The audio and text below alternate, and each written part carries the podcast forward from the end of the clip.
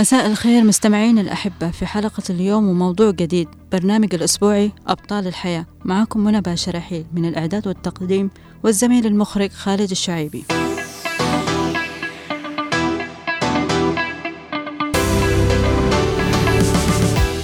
موضوع حلقتنا اليوم بنتكلم عن أصعب نوع من أنواع الإعاقات لأنه تعتبر مش إعاقة واحدة بالعكس أكثر من إعاقة وفي هناك أكثر من العجز سبب الخوف والقلق للأهل لهذه الفئة والتوتر عليهم بالمستقبل أبنائهم.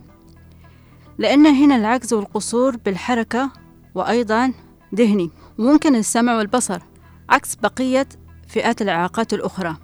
مثلا المكفوفين تكون مشكلتهم بالبصر والصم مشكلتهم بالسمع عكس هؤلاء الفئة لأنهم فيهم عندهم أكثر من مشكلة ومجموعة من القصور.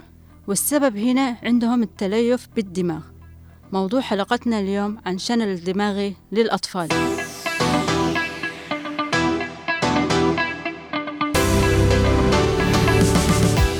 شلل الدماغي مش هي مرض بل هي مجموعة من الأعراض تكون التلف والأضرار بأجزاء خلايا الدماغ المسؤولة عن التحكم بالحواس والحركة. طبعا هي تؤثر على الجهاز العصبي والوظائف بالدماغ. يحدث التلف والضرر متى؟ في مراحل نمو الجنين داخل رحم الأم لحد السنة. تظهر العلامات من فترة الرضاعة يعني من الشهور لحد السنة. طبعا تختلف الأضرار الشلل الدماغي على حسب موقع الضرر أو تلف جزئي في الدماغ وتختلف درجة شدتها من الخفيف والمتوسط والشديد. من هنا يؤثر على إيش أغلبية؟ يؤثر على الحركة بشكل عام وذهنيا بعدها. ويكون فيه هنا خلل بالنمو الجسمي والانفعالي وصعب يعتمد على نفسه والاستقلال بالذات. ويعتني بنفسه لأن هنا شلل تكون شلل تام وأيضا تكون المشكلة فيه بالنطق والكلام وبلع بالطعام. في البعض يكون التغذية عندهم عن طريق أنابيب يوضع لهم تصاحب أغلبية معهم نوبة الصرع والتشنجات. ومع الأسف انتشرت عندنا خصوصا بالسنوات الأخيرة بشكل ملحوظ. طب خلونا نعرف إيش سبب حدوث الشلل الدماغي؟ سبب حدوث شلل الدماغي للأطفال أول حاجة نقول سبب وراثي حدوث طفرات جينية لدى العائلة. كمان الأم الحامل خلال فترة الحمل تكون مريضة عندها سخونة ونوع هذه الحمى تكون الحمى فيروسية. مثلا الحصبة الألمانية يؤثر على دماغ الجنين في مراحل النمو وأكثر سبب انتشار هو عدم وصول الأكسجين للدماغ الطفل.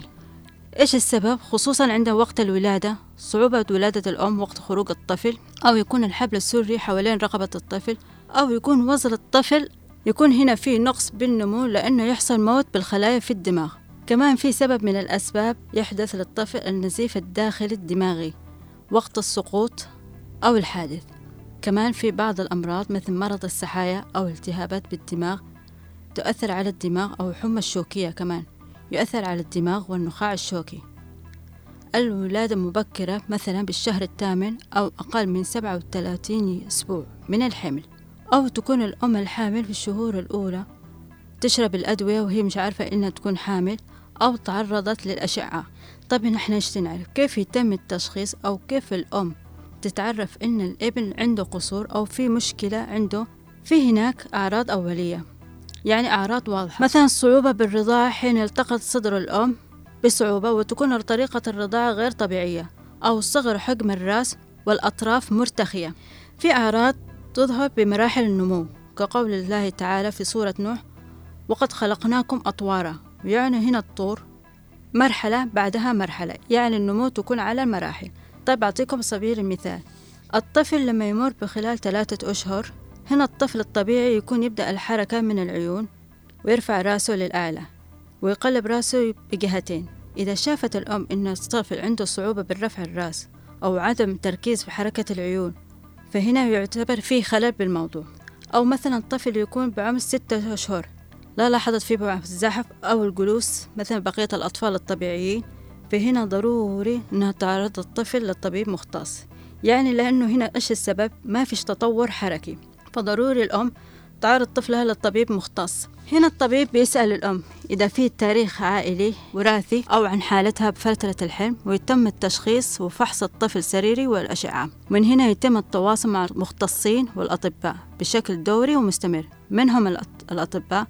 طبيب الأطفال طبيب المخ والأعصاب طبيب العظام وأخصائي علاج الطبيعي الفيزيائي مختص علاج التخاطب ومرشد أسري وأخصائي نفسي. طبيب المخ وأعصاب لأنه هنا فئة بيتعرضوا نسبة كبيرة للتشنجات ونوبات الصرع ويكون هناك لهم علاج بالأدوية وحقن للشحنات الزائدة. أما الطبيب العظام فيكون هنا للطفل أحيانا تشوهات بالعظام والمفاصل وعظام الورك. فيتطلب هنا أحيانا علاج جراحي وتركيب دعامات لهم.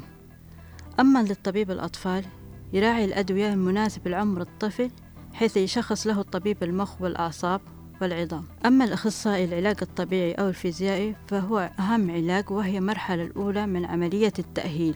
له أهم علاج وهي المرحلة الأولى بعملية التأهيل. يكون فيه يتم التدليك والاسترخاء وكيف يمسك الأشياء وكيف يجلس وكيف يوقف وكيف يمشي.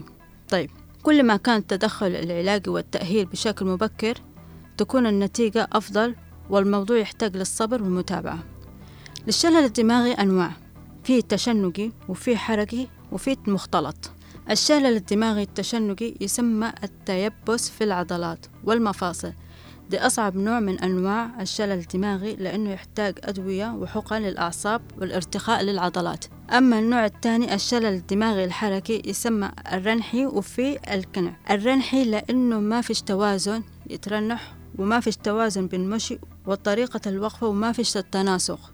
أو في ظاهرة اسمها الرعاش. أما النوع الثاني الشلل الدماغي الحركي الكنع. ليش يسمونه الكنع؟ لأنه في التواء بالأطراف وتكون الحركة بطيئة جدا. أما الشلل الدماغي المختلط فهي تشمل تشنجي مع الحركي وهي كمان أصعب نوع من أنواع الشلل الدماغي. تختلف الشلل الدماغي من طفل لطفل آخر. في شلل الأطراف السفلية وفي جهة واحدة يسمى الشلل النصفي وفي الرباعي دي الشلل الكامل والمزدوج يا إما يكون اليدين أو الساقين. وقلنا الأعراض طبعا تختلف من شخص إلى شخص آخر على حسب النوع التلف والضرر في الدماغ وحسب النوع الشدة. طيب لو نقول إيش الأعراض الأغلبية اللي يعانوا من الشلل الدماغي؟ في ارتخاء وفي بعضهم عندهم تيبس بالأطراف. الصعوبة بالبلع. وضعية الجسم تكون مش منتظمة والحركة مش منتظمة. صعب إنهم يتحكموا فيه به. ما فيش تركيز بالعين على حاجات معينة. إيش السبب؟ لأنه عنده ضعف بالعضلات العين عنده ضعف بالتحكم الرعاش صعوبة بالمشي والوقوف أي يوقف على أطراف أصابعه. وفي بعض منهم يمشي زي يسموه مشية المقاص. وصعوبة الالتقاط بالحاجات وعنده صعوبة كمان بالدخول بالحمام.